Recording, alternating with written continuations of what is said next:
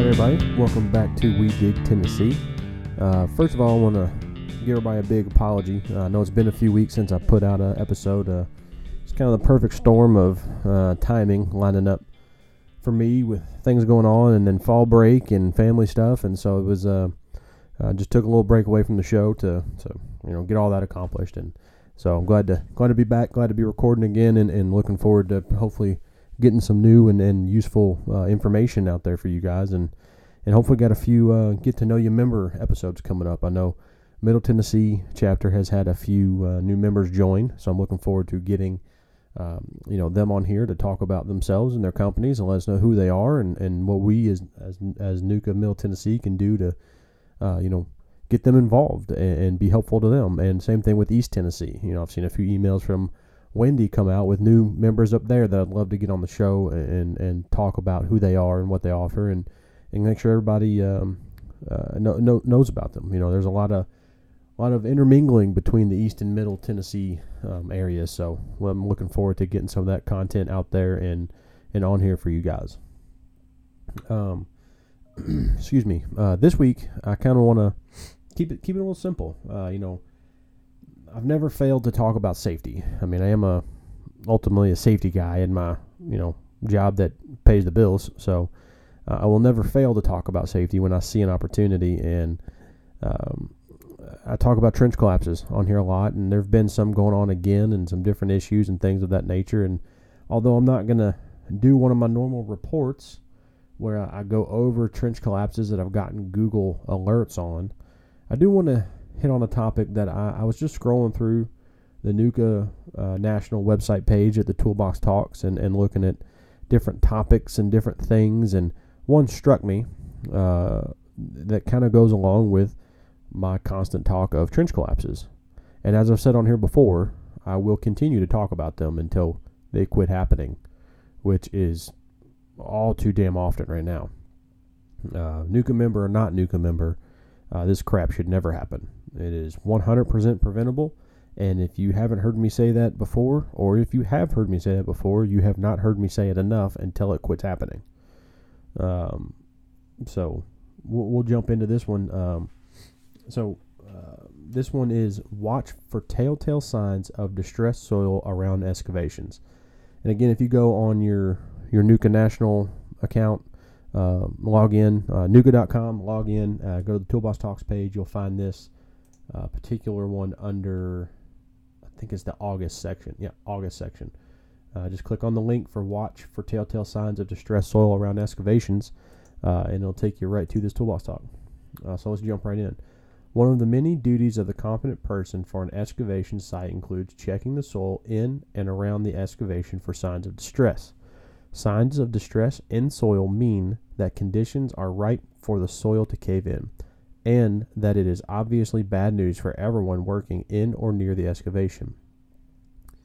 When signs of distress are found, the competent person will determine whether or not it is necessary to alter the productive system, I'm sorry, protective system that is being used to safeguard workers in the excavation.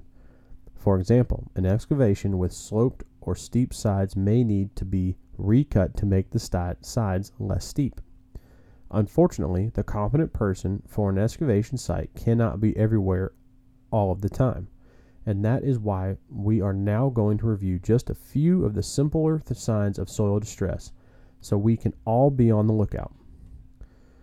The first sign to keep an eye out for are tension cracks forming on the top of the ground along the sides of an excavation.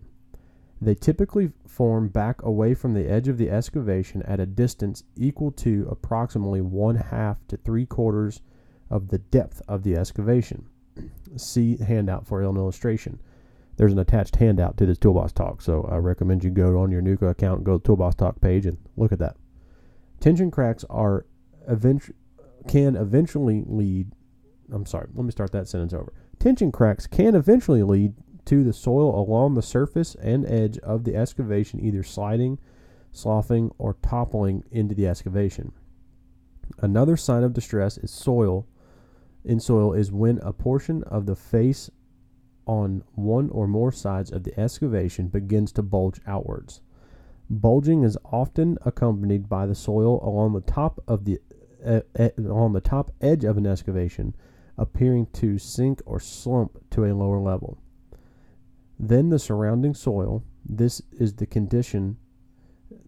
This is the condition referred to as subs, subsidence. See handout for an illustration. Both bulging and subsidence can lead to a catastrophic cave in of the soil along the affected area of the excavation. One more sign of distress distressed soil to watch out for is heaving.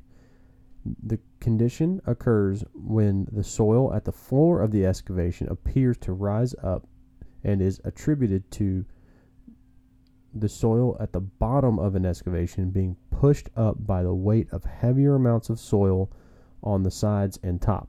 It is important to note that this condition can occur even when there is a trench box or shoring installed in an excavation and can possibly lead to loose soil entering the protected area. So, this condition must be addressed by the competent person when found. While these are not the only signs of distress in soil that indicate a potential safety hazard, there are some of the more com- they are some of the more common ones to keep an eye out for. And if you notice one or more of them while working or near an excavation, alert your competent person so he or she can take a look and evaluate if any corrective measures will be necessary or not. Does anyone oh, okay. Does anyone have any questions? There's no, no, no point in me asking that. I'm just recording. So, um, so then if you go back down after after this toolbox talk is over, if you go down to the illustration, it shows you each type of uh, distress and then how it reacts.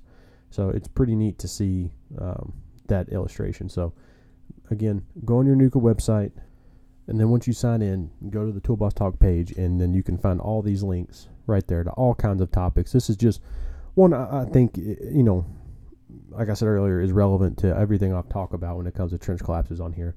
There's so much for a competent person to look at that you know this message. I mean, the competent person doesn't have to be the one looking for it. You know, everybody on the job site should be out there to support one another, work together, make sure everybody's going home safe, and if everybody can help look out for things like this and report it to a competent person so that something can get done about it uh, that's the best way to handle it. You know, at, at the end of this, it talks about if you see it, go tell your competent person so he can decide if something needs to be done.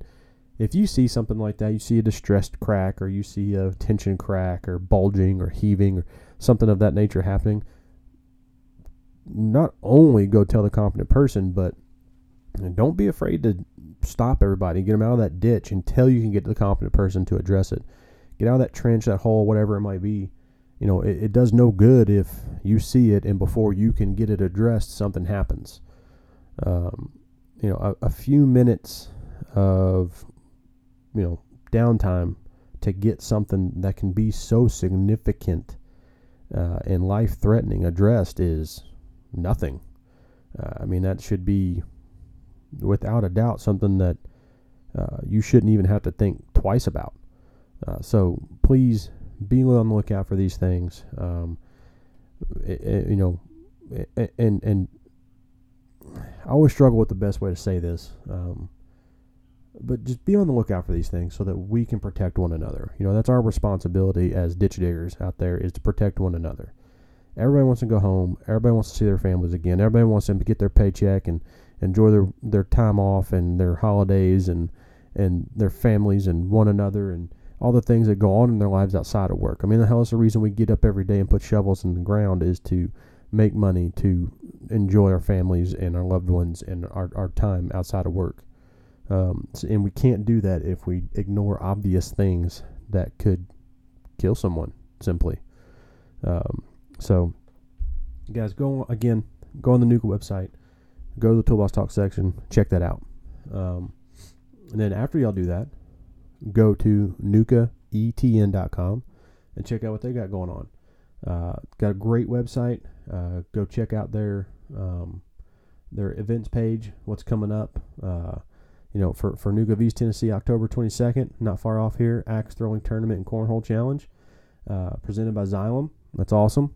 Happy to see uh, Xylem participating over there in East Tennessee. There, it's uh, uh, that's awesome to see. They're a recent addition to the Middle Tennessee board. So to see Xylem getting so heavily involved in uh, NUCA of Tennessee is just freaking awesome. So thank thank you to Xylem for sponsoring the axe throwing tournament and cornhole challenge located at 865 Axe in Knoxville, Tennessee.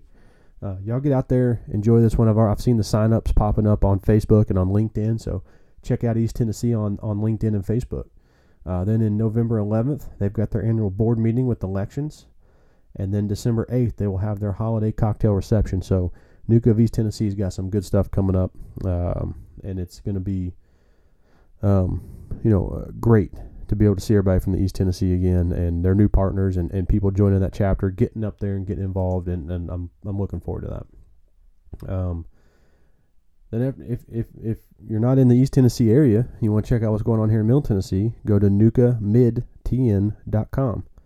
Uh, and you can do the same thing there. Check out our website uh, about us, uh, join NUCA events, our podcast here, uh, resources. Uh, we got all kinds of stuff on there to hopefully help you guys out. Um, as of the date of this recording being released, the do's and don'ts of litigation and discovery is happening online right now, most likely. so get on there check that out.